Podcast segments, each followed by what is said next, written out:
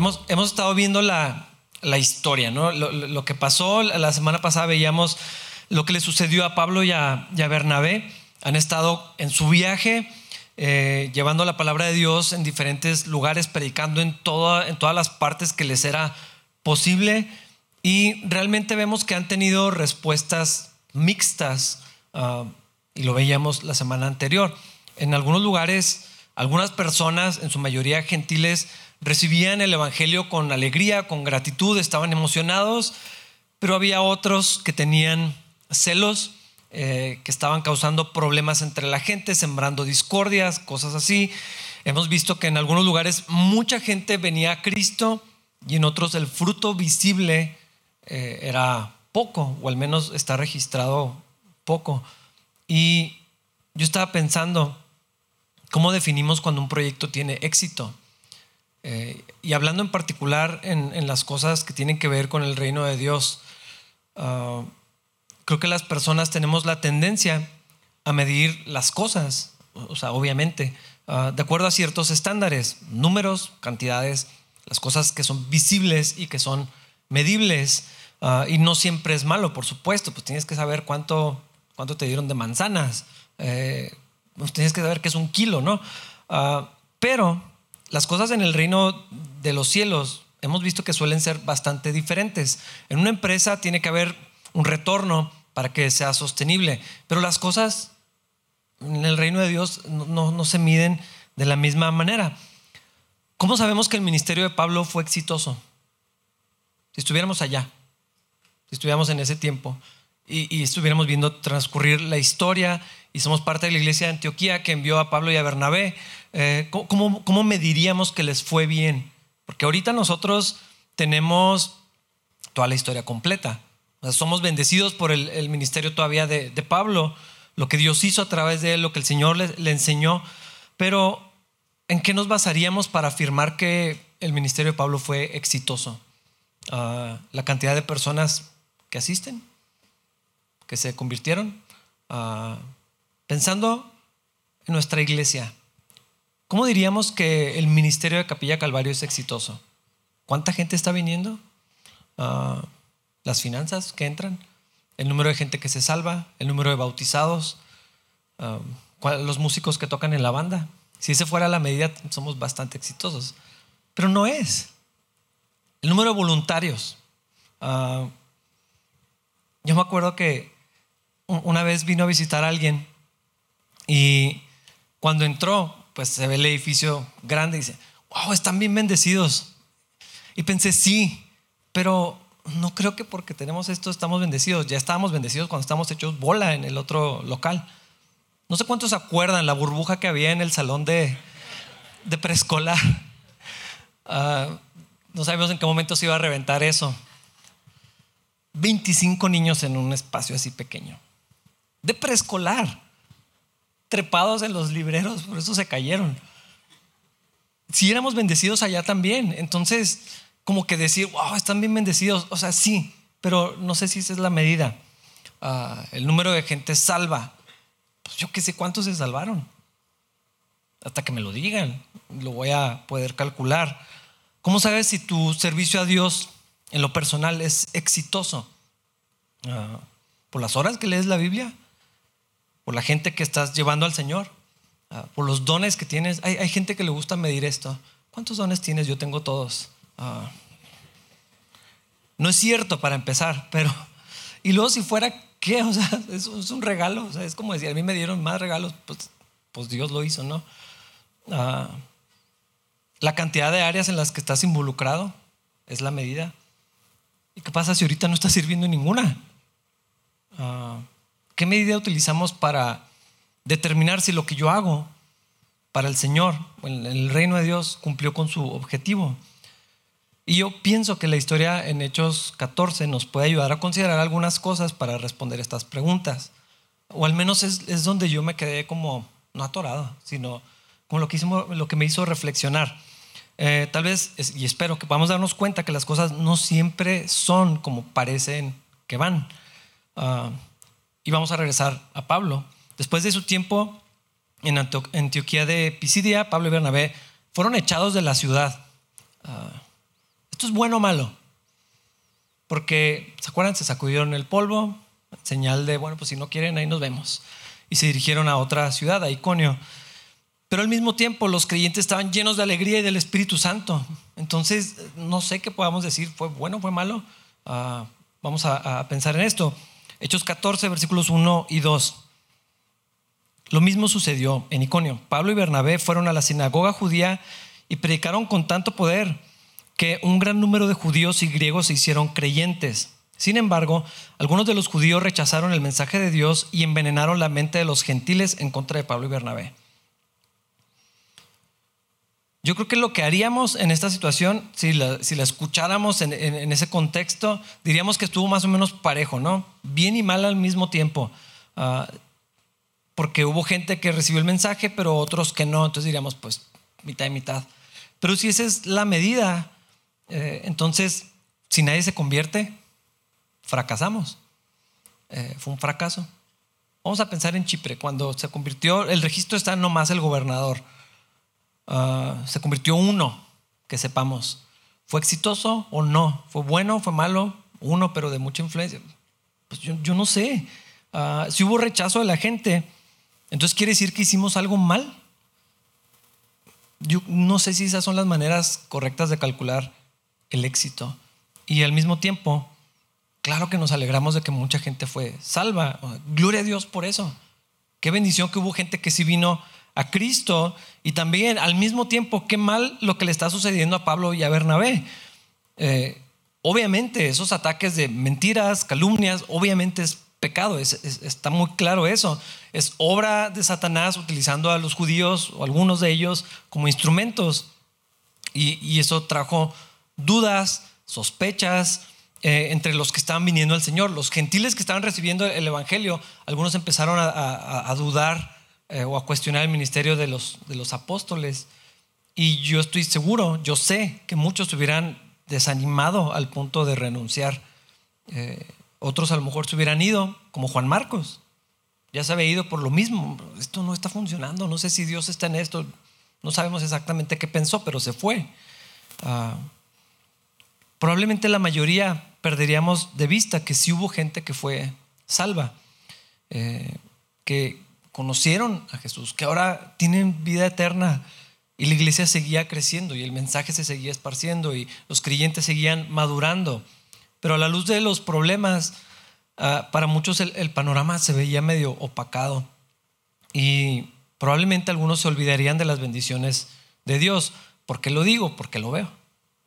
Porque pasan cosas increíbles, pero sale una cosa mal y se desmorona la vida de algunas personas. Y dejan de ver todas las maneras en las que sí son bendecidos en Cristo primeramente, pero además de eso, sabiendo que las bendiciones de Dios y su misericordia es nueva cada mañana. Todos los días somos bendecidos, todos los días somos muy bendecidos, pero pasa algo y como que se arruina todo lo demás. Por eso pienso, basado en eso, que muchos se hubieran desanimado con esta situación. Gente vino a Cristo, gloria a Dios, pero están hablando mal de nosotros. Eso me lastima y no sé si esto está funcionando, y bueno, gente se apachurraría con esto. Pero, versículos 3 y 4, pero los apóstoles se quedaron allí por mucho tiempo, predicando con valentía acerca de la gracia del Señor. Y el Señor demostraba que el mensaje era verdadero al darles poder para hacer señales milagrosas y maravillas. Pero la gente de la ciudad estaba dividida en cuanto a su opinión sobre ellos. Algunos estaban del lado de los judíos y otros apoyaban a los apóstoles. Yo estoy seguro que no fue sencillo continuar, pero lo hicieron. Emocionalmente, probablemente físicamente, no creo que hubiera sido fácil. Es bien difícil entender y procesar y lidiar cuando alguien está diciendo mentiras de ti, que alguien te descalifica, que alguien está atacándote, que no lo entiendes. Es como muy complejo. ¿Por qué están diciendo esas cosas? Toda mi intención era servirlos, llevarlos a Cristo. ¿Por qué están hablando mal? ¿Por qué están causando estos problemas? Y cuando hay problemas, estoy imaginando estas cosas, por lo general estás preocupado, y cuando estás preocupado no comes bien, no duermes bien, no descansas bien. Esto es general, la mayoría de las personas así operamos. Y voy a hablar de mí en este sentido. Tengo 8 años como pastor. Ha habido tiempos bien complicados y circunstancias que me rebasan todo el tiempo. Problemas interpersonales, situaciones financieras en la casa y en la iglesia, un montón de cosas. Y todo eso es real y tiene un efecto y tiene un... Pues hay algo, o sea, lo sientes. Cansancio, desánimo, pensamientos, ganas de escapar, un montón de cosas, ¿no? Heridas, todo eso. Y el hecho de que yo sienta esas cosas, aunque es real, no es la realidad. No sé si tiene sentido lo que estoy diciendo. O sea, lo que yo siento, lo que queremos, lo que nos pasa, lo que nos preocupa, lo que nos duele, lo que nos quita el sueño, es real, pero eso no define toda la realidad. Esa no es toda la realidad. Porque aunque eso está ahí y es real, o sea, lo puedo palpar. O sea, literal, estar despierto a las 3 de la mañana es algo que puedes medir, pero puedes actuar en fe encima de lo que estás sintiendo, aunque parezca contrario o sea totalmente opuesto a lo que sentimos. Lo que pasa es que la gente tenemos la idea de que nos tiene que nacer, de que lo tengo que sentir para poder hacerlo, y yo pienso que no necesariamente. Hay cosas que no nos nacen, pero puedo actuar en fe sobre ellas. Y no sé, como que hay una idea de, es que no quiero ser un hipócrita, entonces nomás voy a hacer lo que me nazca. Pues bueno, síguele y a ver a dónde te lleva eso. Pero puedo sentir una cosa y decir, bueno, pero esto es lo que Dios dice y esto es lo que sé que está pasando, y puedo confiar en Dios y puedo moverme en esa dirección donde no sé nada, no veo nada y no entiendo nada al mismo tiempo. Eso lo puedo decir por mí.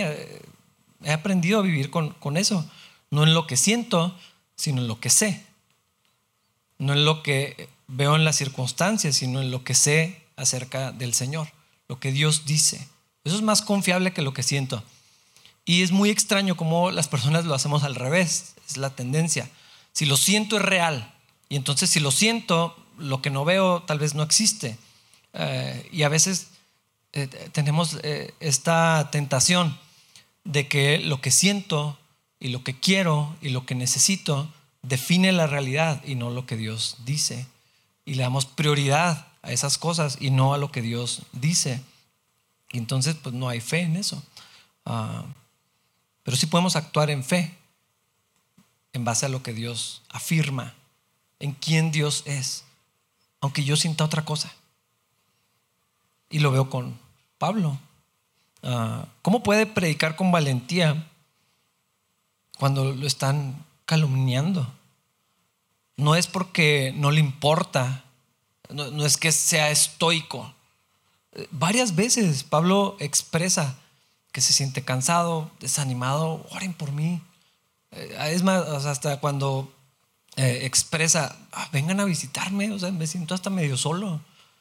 Yo creo que Pablo era nomás una persona y sentía lo mismo que sentimos todos, pero al mismo tiempo estaba confiando en el Señor, y entonces hacía lo que Dios lo llamaba a hacer, basado en lo que Dios es y en lo que Dios le había dicho y en lo que Dios afirma, no en lo que sentía.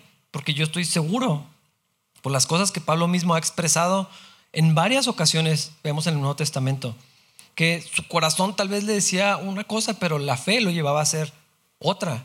Y hasta, o sea, su cuerpo a veces no le respondía como quisiera, pero él dice, el hombre exterior cada vez está peor, pero el hombre interior está renovado todos los días. Y actuaba en eso, en su espíritu, en fe, se movía de otra manera. Y hermanos, eso no es hipocresía, porque algunos dicen que eso es hipocresía.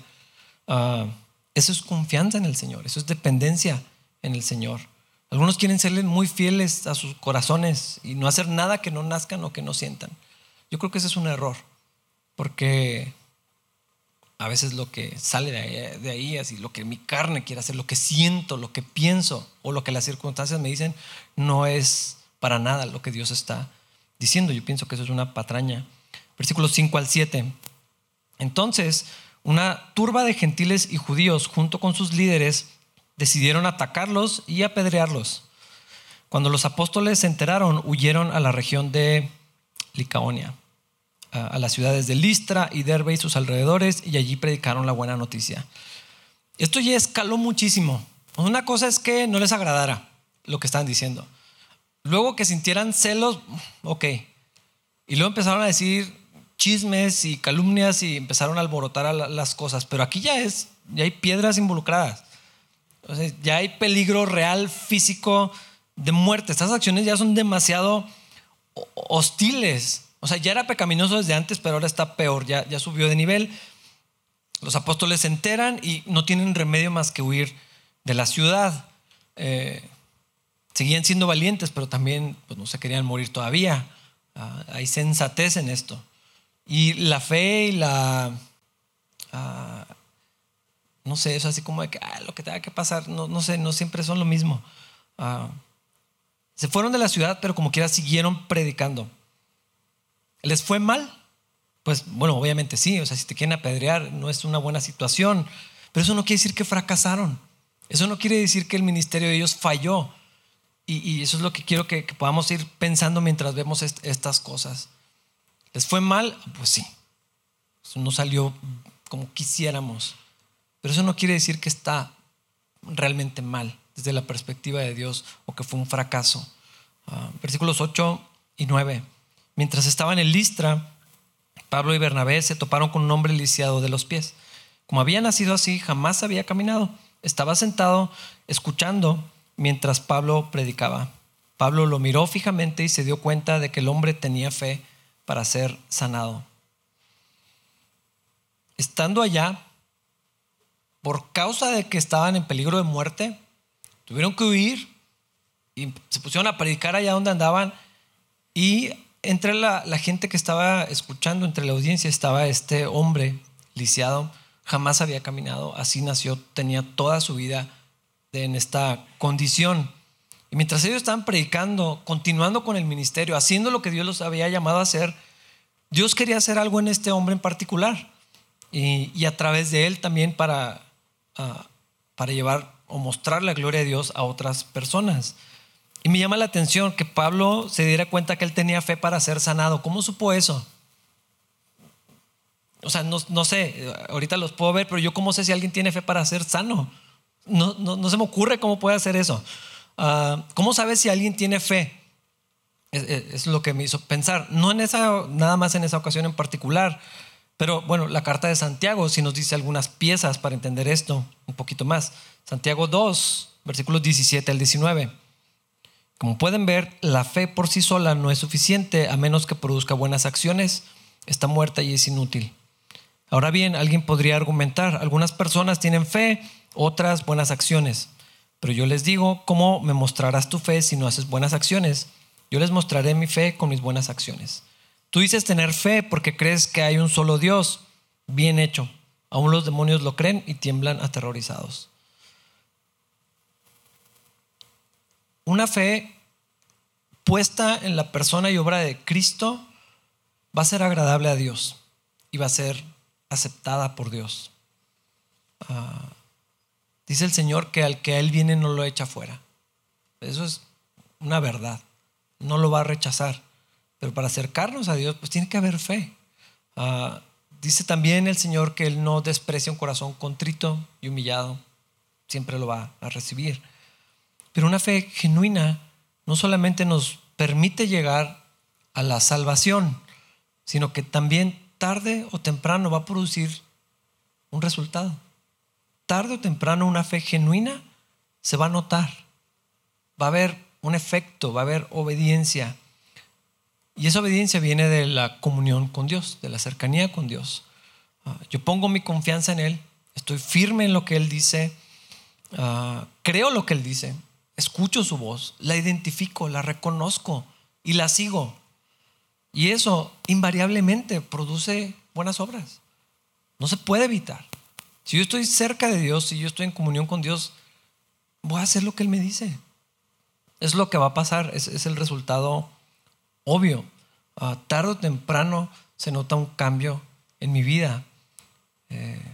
Y la obediencia que es agradable a Dios es resultado de la fe, porque es imposible agradar a Dios sin fe. A veces lo invertimos. Yo sé que insisto mucho con esto porque pienso que eso es lo que le pasó a los fariseos. El enfoque estaba en la obediencia, hacer todo lo correcto, pero el corazón de ellos estaba lejos de Dios. Entonces esa obediencia no era agradable a Dios. Dios quería otra cosa. Dios quería sus corazones. Pero si tu corazón está cerca del Señor y le pertenece a Cristo, claro que va a pasar algo. Se va a notar. Lo puedes ver. Todos lo pueden ver. La obediencia genuina, real, es resultado de la fe y no al revés. Las buenas obras son producto, son fruto de la comunión con Dios por medio de la fe. Eso es lo que enseña la palabra de Dios. ¿Y cómo supo Pablo que ese hombre tenía fe?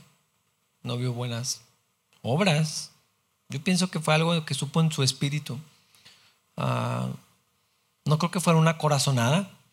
Es otra cosa, es algo espiritual. Es algo sobrenatural, pero es real. Es bien difícil de describir para alguien que no lo ha experimentado. Porque ¿cómo te digo que lo sé? Pues lo sé y ya. Hay algo que así dentro de mí que Dios está indicando, que Dios está mostrando. Yo creo que eso es lo que le pasó a Pablo. Y lo vio allá, pues en el suelo, obviamente, y supo, ese hombre tiene fe para ser sano. El Espíritu le mostró, yo no sé cómo fue eso, pero lo supo. Versículo 10. Así que Pablo lo llamó con voz alta, levántate. Y el hombre se puso de pie de un salto y comenzó a caminar. Esto tuvo que haber sido increíble. Yo sé que ya hemos visto ejemplos así en los evangelios y aquí mismo en Hechos ya había pasado. Pero alguien que nunca había caminado está de pie y está caminando delante de todos y todos lo pueden ver. Esto es algo maravilloso. ¿Quién sabe cómo tenía sus piernas? Atrofiadas probablemente, sin músculo, no sé. No sé cómo se veía, pero ahora está caminando alguien que jamás en su vida había caminado. No es alguien que se lesionó y luego a caminar se aprende. O sea, a un niño le tienes que enseñar a caminar y todo esto, pero ahí estaba caminando. Dios hizo algo increíble aquí. Esa fe sí era real. Fue lo que Pablo vio, quién sabe cómo lo vio, pero tuvo un efecto. El hombre creyó y luego se pudo poner de pie en fe a la instrucción del apóstol Pablo, que sabía que venía de parte del Señor. No era meramente la autoridad de Pablo, yo creo que eso está claro. Era el poder del Espíritu Santo obrando a través de él. Y esto causó otra conmoción en la multitud de otro tipo. No habíamos visto algo como esto. Pero todos sabían en la ciudad que ese hombre nunca había caminado y ahora está caminando. Y ahora estamos en un contexto de gentiles. Eso es diferente a cuando el hombre que estaba ahí en el templo, en la puerta de la hermosa, estaba en judíos. Lo vieron de otra manera. Ahora estamos con gentiles y miren lo que pasó. Versículo 11. Cuando la multitud vio lo que Pablo había hecho, gritó en su dialecto local: estos hombres son dioses en forma humana. Claro que lo vieron de otra manera. Y qué importante el contexto local. Los gentiles en esta ocasión tenían otra cosmovisión, otra manera diferente de entender el mundo, de interpretar todas las cosas que lo rodean. Esto es una de las cosas que es muy padre de platicar con misioneros. Cuando te dicen la cosmovisión de la gente, o sea, los conceptos que tú entiendes como obvios y claros y que todo el mundo sabemos, y luego en otros lugares se ve diferente. Aquí públicamente Kevin estaba platicando la cosmovisión de los tepehuanes, cómo ven ellos a los blancos y a los de piel morenita. O sea, esos son los hijos de Dios, los otros son los hijos del diablo. Y tiene o sea, toda esa historia es importante porque ven las cosas desde un lente diferente que nosotros. A mí me encanta aprender de ese tipo de cosas. Pero aquí es algo que no sé si ellos habían considerado y tiene un efecto muy distinto a lo que había pasado cuando Pedro fue utilizado para sanar a este hombre lisiado allá en el templo. Nunca es cosa menor la cosmovisión de la gente y a veces no es tan radical como otra cultura o una cultura tribal, pero creo que siempre es importante y sabio conocer dónde se encuentra la gente. No sé si a veces se nos olvida y empezamos a hablar muy en cristiano. Pues la gente no sabe lo que estamos diciendo. ¿Qué quiere decir ministerio? No sé qué es eso. Y asumimos que como tenemos toda la vida utilizando palabras de ese tipo, la gente va a saber, pero no significan nada. Y en algunos casos significan otra cosa muy distinta a lo que entendemos. A veces la situación familiar, cultural, cómo fueron creados, los estudios que tienen. O sea, a veces esos factores determinan otra cosa, su situación familiar, la situación de sus padres, de su matrimonio, de sus hijos, yo qué sé. Todo esto, no, o sea, no nada más es geografía. Todo el contexto de la persona viene con un lente para interpretar la vida, una cosmovisión que no siempre es la misma. Y bueno, creo que siempre debemos de considerar este tipo de cosas. En este caso, el contexto de la gente era pagano, idólatra, no como en Jerusalén, obviamente, donde todo tenía que ver con Dios y no más un Dios, y la manera de ver el mundo tenía el lente de las escrituras y la cultura judía. Acá lo que pasó es que cuando vieron un milagro de este tipo pensaron que eran dioses, los identificaron como seres divinos, y porque es obvio que seres humanos no tienen la capacidad para hacer algo como esto. Si nosotros viéramos un milagro de este tipo, no sería una cosa menor. Pero hay algo que me acordé, porque habíamos visto una situación, no lo mismo, no tenía que ver con un milagro, pero del corazón de la gente. Hechos 12, poquito antes, versículos 21 y 22, dice: cuando llegó el día, Herodes se puso sus vestiduras reales, se sentó en su trono y les dio un discurso. El pueblo le dio una gran ovación gritando: es la voz de Dios, no la de un hombre. ¿Cuál es mi punto con esto? El corazón es una fábrica de ídolos. Lo dijo alguien que no me acuerdo quién es. De esos hombres así como importantes. Siguiente ocasión les voy a decir quiénes, no me puedo acordar. Las personas siempre van a buscar algo o alguien a quien adorar, a quien servir. Alguien que los valide, alguien que les dé estatus, alguien que les ayude a entender el mundo, dónde encontrar reconocimiento, propósito y hasta amor. Para algunos o para muchos, su Dios es una imitación bastante chafa de nuestro Dios. Un ser en el cielo y hecho a su imagen, ¿no? Para otros, su Dios es el dinero o la aprobación o el control, o sus títulos, o sus logros, la validación de las otras personas. Para algunos su Dios es lo que hacen, o su esposo o su esposa y la validación que necesitan de ellos o de sus hijos. Para algunos su Dios es su maternidad o alguna cosa así. Y lo que es claro es que todas las personas tenemos esa necesidad, y lo reconozcamos o no, esto es lo que sucede. El corazón tiende a fabricar ídolos, a crear ídolos. Esto fue un problema todo el tiempo. La comodidad puede ser un ídolo, el estatus, el rol en la iglesia puede ser o en la sociedad puede ser un ídolo también. El corazón tiende a hacer esto, pero buenas noticias. Para los que estamos en Cristo, ya no tiene que ser así. Ya tenemos otro corazón. Ya tenemos un Dios, el Dios verdadero, el Dios real, el dueño de todas las cosas, el que creó todas las cosas, el único que sí merece tener ese lugar prioritario de adoración, de gloria, de honra en nuestras vidas. Ya lo conocemos, estamos unidos a Él. Pero queda ahí la carne, esa cosa que está ahí muy bien entrenada para ciertas tendencias, un descuido, y actúa como está acostumbrada. La carne va a actuar como carne todo el tiempo. Y yo creo que muchos cristianos no se han dado cuenta que todavía hay como ídolos en sus corazones.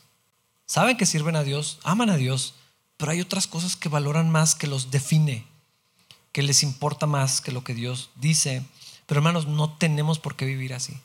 No hay razón para vivir así.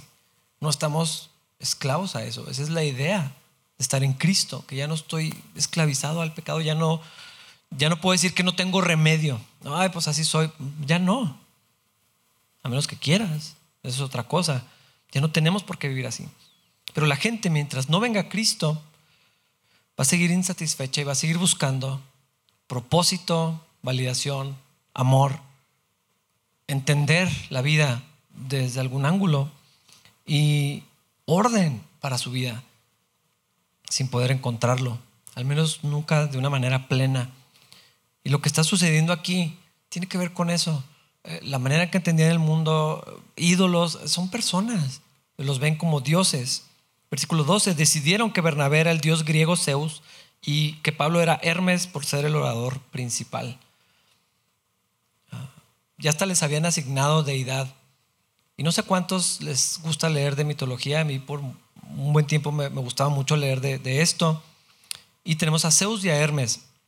Zeus era el dios principal, padre de los dioses, con autoridad, con una personalidad imponente, con una presencia majestuosa.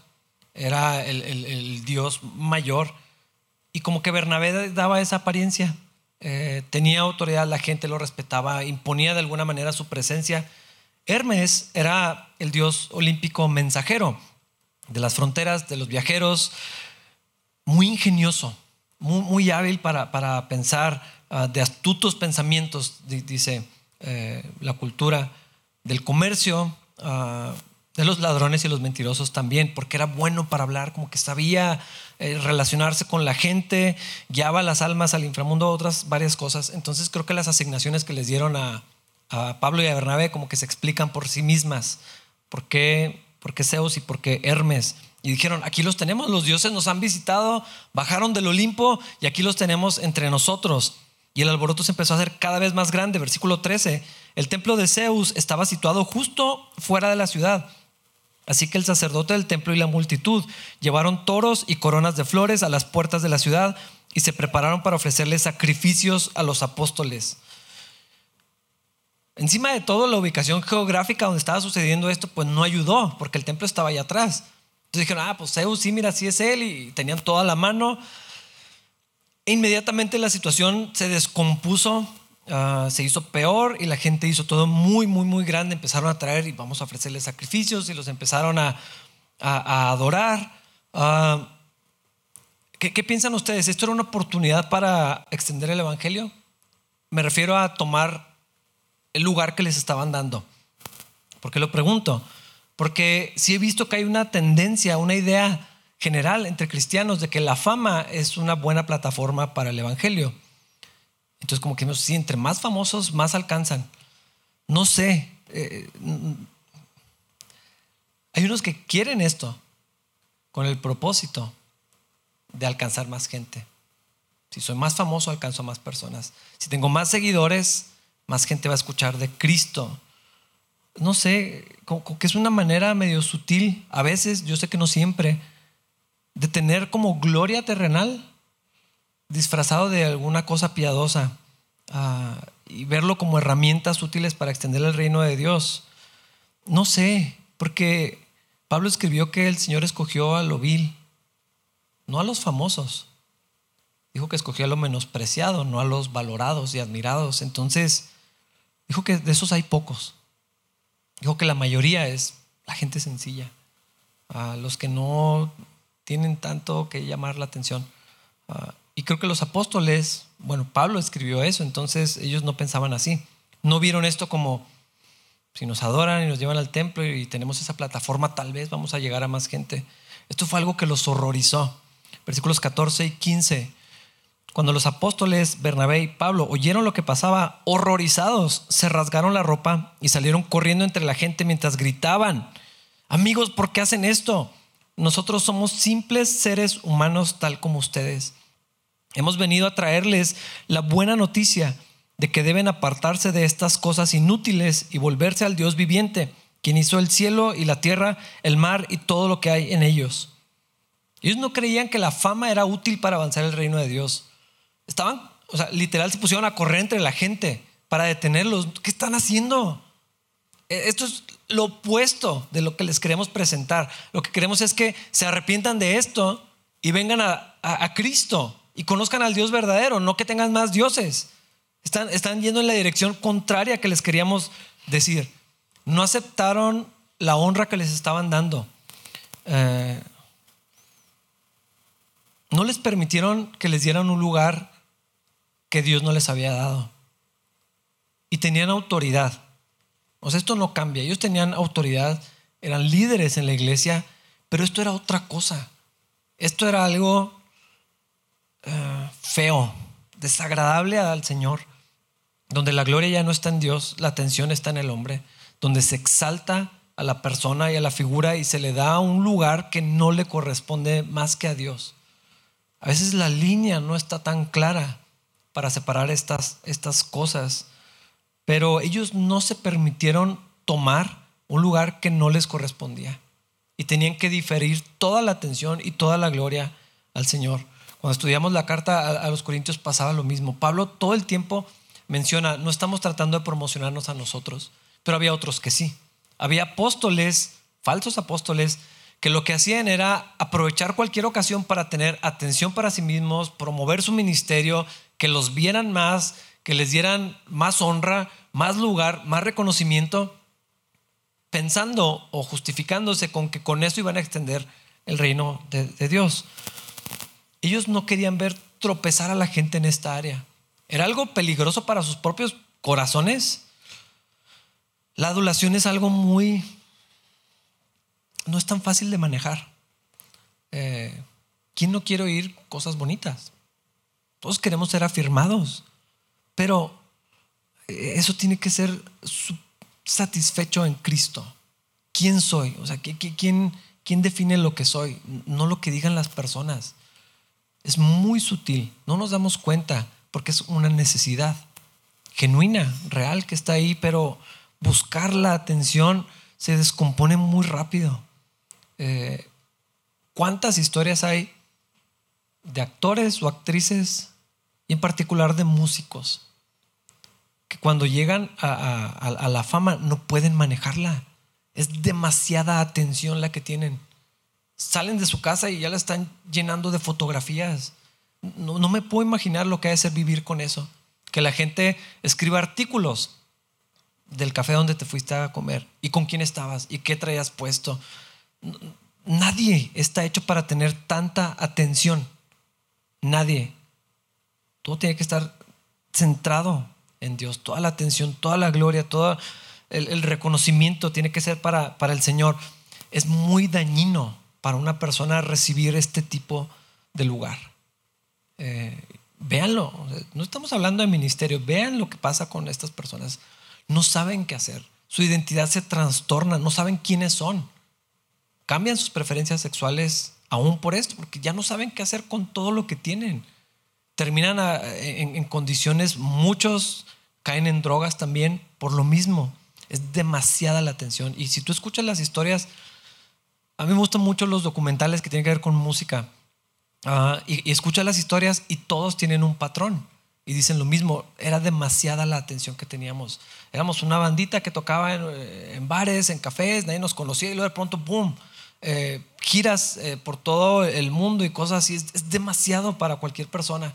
Se empiezan a refugiar en el alcohol, en las drogas, en relaciones ilícitas y terminan descompuestos. Este no es un lugar para ninguna persona. Tanta atención. Ellos sabían que era peligroso para ellos, pero también para la gente. ¿Por qué? Porque se desviaba su enfoque. Y estamos hablando de un Pablo que dijo, imítenme a mí como yo a Cristo. Pero no es esto lo que está diciendo. Es que tienen que ver al Señor, no a las personas.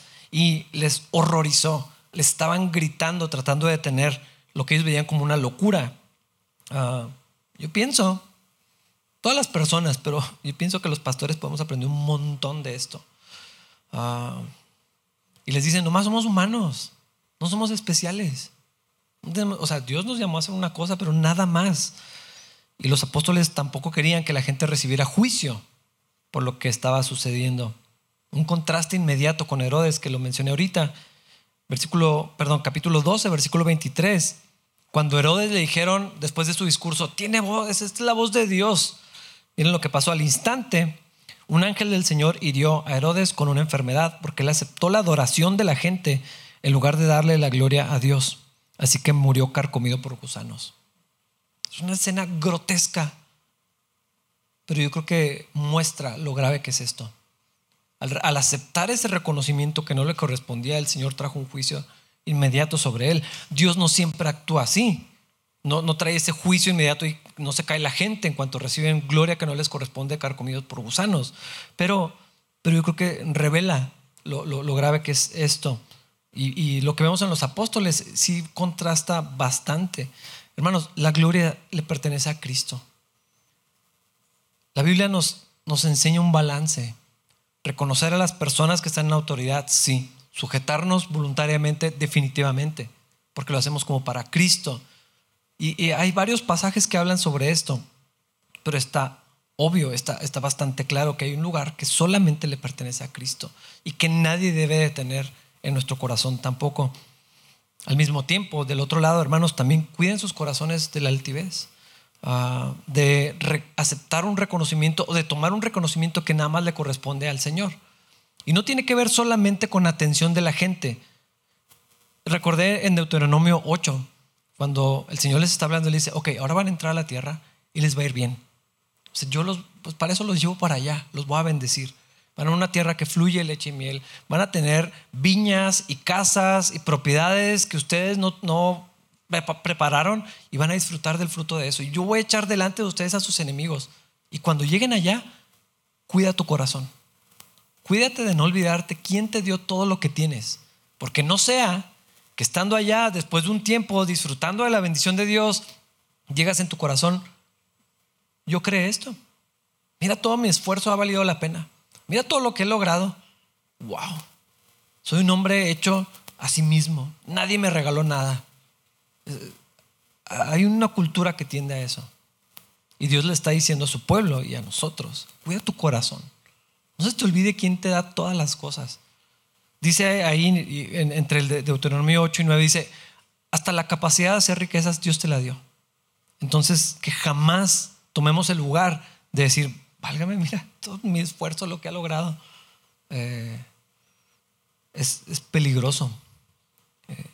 Cuiden su corazón, hermanos, de esto, porque es un lugar que siempre le corresponde al Señor. Yo creo que aún... La idea de agradecer a Dios cuando comes tiene que ver con esto. Ni el café te lo ganaste. Dios, gracias, porque tengo esto enfrente de mí. Creo que ya les platiqué una historia de una persona que sobreescuchó a otra en una condición muy humilde, muy sencilla, muy pobre materialmente, pero ella decía, Cristo y además este pan, wow.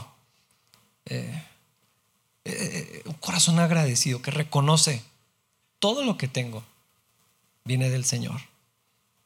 Lo sabemos, nosotros los cristianos sabemos que todo viene de Dios. Ni la oportunidad de haber estudiado, de haber echado a andar un negocio, ni la capacidad intelectual, ni los dones, ni nada proviene de otra fuente que no sea, porque Dios abrió su mano y nos quiso bendecir. Es peligroso aceptar un lugar que no nos corresponde. Es dañino y ofende terriblemente también al Señor.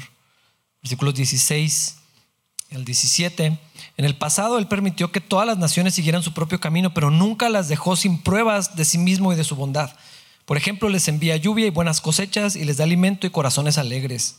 Esto es justamente lo que estaba diciendo. Aún las naciones que fueron desheredadas y fueron entregadas y pueden hacer lo que quieran allá en Génesis, ni a ellos el Señor les dejó sin muestras de su misericordia y de su bondad. A veces nos quejamos, si llueve o si no llueve, se nos olvida que es la misericordia de Dios que visita la tierra y la riega. Así dice la Escritura. Visitas nuestra tierra y la riegas y nos das pan. El hecho de que yo pueda comer y beber y disfrutar de mi trabajo es una bendición del Señor. Todas las naciones, esta gracia común, disfrutamos, dice, el alimento y los corazones alegres. Eso no es sino una muestra de quién es Dios, un Dios generoso, un Dios que da, que abrió su mano y nosotros solamente recibimos. Versículo 18. No obstante, aún con estas palabras, a duras penas Pablo y Bernabé pudieron contener a la gente para que no les ofreciera sacrificios. Apenas si lograron calmar las cosas. Apenas si los hicieron reflexionar un poquito, que ellos no eran nada, que tenían que ver a Dios, aunque no lo conocían algunos de ellos, que pudieran ver el ser supremo divino que les dio todas las cosas, aún la lluvia, aún la comida, aún sus trabajos, aunque eran idólatras y paganos. Y pensaríamos que todo salió bien. Versículos 19 y 20. Luego unos judíos llegaron de Antioquía e Iconio y lograron poner a la multitud de su lado. Apedrearon a Pablo y lo arrastraron fuera de la ciudad, pensando que estaba muerto. Pero los creyentes lo rodearon y él se levantó y regresó a la ciudad. Al día siguiente salió junto con Bernabé hacia Derbe. ¿Cómo? Como lo dice, muy casual. Lo apedrearon, casi se moría, y luego siguió predicando. Como que digo, Lucas, ¿por qué lo pasas así tan rápido? Y también cómo pasó esto. O sea, acaban de calmar a la multitud, están ahí haciendo lo que tienen que hacer y de pronto lo están apedreando. Algunos no lo saben, pero este es mi barrio. Yo crecí aquí abajito. Por aquí pasé toda la vida. Y por aquí me corretearon. No me dieron, pero me intentaron apedrear. Aquella época cuando había cholos. Ahora todos son narcos. Pero antes que había cholos te perseguían y te apedreaban. Nada más por existir. No había ninguna razón. No me imagino lo que ha de ser apedreado y que te den... y que te piensen que te moriste y lo te echan afuera de la ciudad, así como basura. Y luego Pablo se levanta y se regresa. Esto es impresionante. Siento que no hay énfasis suficiente en este pasaje. ¿Y qué pasó con Dios? ¿Por qué no los ayudó? O sea, le están literal dando toda la gloria a Dios. Están deteniendo a la gente de ofender al Señor en esta área, quitándose del camino. Porque Dios no hizo otra cosa. Algunos se desanimarían con esto, porque es el tipo de preguntas que a veces le arrojamos a Dios. Señor, estoy tratando de servirte. Señor, estoy dando todo por ti. ¿Por qué dejas que me apedreen? El desánimo es muy posible que venga, pero vemos a Pablo. No sé, esto se me hace maravilloso, porque lo que pasa es que se levanta y luego se regresa. Versículos 21 y 22. Después de predicar la buena noticia en Derbe y de hacer muchos discípulos, Pablo y Bernabé regresaron a Listra, Iconio y Antioquía de Pisidia, donde fortalecieron a los creyentes. Los animaron a continuar en la fe y les recordaron que debemos sufrir muchas privaciones para entrar en el reino de Dios. Yo no sé si después de ser apedreado yo llegaría a animar a los hermanos. Yo creo que llegaría buscando mi derecho de jubilación. Hermanos, después de esta apedreada que me pusieron, yo creo que es tiempo de pasarle el ministerio a otros, que los jóvenes se levanten. Y regresaron. Y no solo eso, tenían que volver a algún lugar, pero no fueron a dar lástimas, no fueron a quejarse, no fueron a sufrir, no fueron a que los admiraran por haberse levantado y seguido con el ministerio, no fueron a buscar la simpatía de la gente, y lo hubieran podido hacer. Y estoy seguro que nadie los hubiera criticado. Estoy seguro que los hubieran admirado en eso. Pero ellos fueron a fortalecer a otros, a enseñar a los creyentes. Usaron su sufrimiento para desafiarlos. Casi como una advertencia, hermanos, pues hasta peores cosas nos van a pasar. Pero permanezcan firmes en el Señor. No fueron a obtener algo, fueron a dar. Esto me asombra. No buscaron la aprobación ni los aplausos para ser los grandes héroes de la fe. Para ellos no había terminado todavía su trabajo. Versículos 23 al 25. Pablo y Bernabé también nombraron ancianos en cada iglesia. Con oración y ayuno encomendaron a los ancianos al cuidado del Señor, en quien habían puesto su confianza. Luego atravesaron nuevamente Pisidia y llegaron a Panfilia. Predicaron la palabra en Perge y después descendieron hasta Atalia. Esto es muy impresionante para mí. No nombraron líderes para quitarse del problema. Aquí apedrean, que se queden otros. No. Era para terminar lo que Dios los había llamado a hacer. Así pasó también con Tito y Timoteo. Esa era la labor. Establecemos iglesias, levantamos creyentes, levantamos líderes y luego los dejamos y luego nos podemos ir. Antes de eso no estamos listos todavía. Aún apedreado, Pablo no se fue. Tenían que terminar su trabajo y no les había ido bien en un sentido. Versículo 26. Por último, regresaron en barco Antioquía de Siria, donde habían iniciado su viaje. Los creyentes de allí los habían encomendado a la gracia de Dios para que hicieran el trabajo que ahora habían terminado. Esto está padrísimo. Hicieron el viaje, regresaron, o sea, lo terminaron. No lo interrumpieron porque algo salió mal. Y lo podían haber hecho. Estoy seguro, porque sigue sucediendo. Lo que pregunté al principio, con esto quiero terminar. ¿Cómo definimos cuando un proyecto tuvo éxito? Yo pienso que la fidelidad es lo que define si hicimos o no lo que Dios nos mandó a hacer. No los frutos, no los números, no los resultados, no lo que salió bien o mal. La fidelidad. Permanecer fieles cerca del Señor, lo que sea que eso signifique. Dios quiere que sufra, pues me tocaba. Dios quiere bendecirnos y que nos vaya bien, pues gloria a Dios, el tiempo que dure. Tengo varias personas que tengo el honor de llamar mis amigos, que admiro en esta área, porque si tú pusieras en el diccionario fotos, donde llega esa fidelidad vendría la de ellos. A eso aspiro, a presentarme delante de Dios y decir: Señor, acabé lo que me hiciste. Hice un desastre a veces, pero terminé en lo que tú me dijiste que hiciera. ¿Cómo mides tú si algo que hiciste para el Señor salió bien o mal, si fue exitoso o no? A veces hay proyectos enormes de ministerio, a veces hay trabajos que no tienen tanto impacto, que parece que no tienen tanto impacto. Pienso a veces en los músicos en la alabanza. Se preparan, ensayan y luego no se escuchó. Y se frustran un montón porque son músicos. Pero el éxito no es si se oye bien. Eso es secundario y casi irrelevante. Y esto por decir un ejemplo. Porque pienso en todo lo que hacemos para el Señor. Salió mal. Nadie lo valoró. Nadie me nota. Nadie me reconoce. ¿Y qué? No te apedrearon todavía. He discipulado, he invertido en esta gente y nomás no cambian. Parece que no escuchan, nada sucede. Hermanos, yo quiero animarlos a ser fieles y terminar lo que Dios les dijo que hicieran, lo que sea. Es diferente para cada quien. El llamado que cada quien tiene, la relación que cada quien tenemos con Dios se va a expresar de maneras distintas. Hay gente que tiene la oportunidad, el tiempo y porque Dios le dijo, de involucrarse un montón en la iglesia. Otros no pueden de la misma manera, no pueden como quisieran. Pero bueno, ¿y qué si los llamó a ser Dios? ¿Qué si les dijo Dios? La fidelidad en la comunión con Dios los va a llevar invariablemente a tomar un camino en lo que Dios quiere que hagan. Y yo creo que esta historia, como muchas en Hechos, nos deja ver que va a haber un montón de oposición espiritual, de personas, problemas interpersonales, cosas van a salir mal, hay aparentes fracasos o las cosas medibles a veces se van a ver terribles. Pero si Dios dijo que lo hiciéramos y lo terminamos y podemos presentarnos y Señor, pues hice lo que me dijiste. Creo que salió mal y probablemente Dios diga, no salió mal. Nosotros qué sabemos.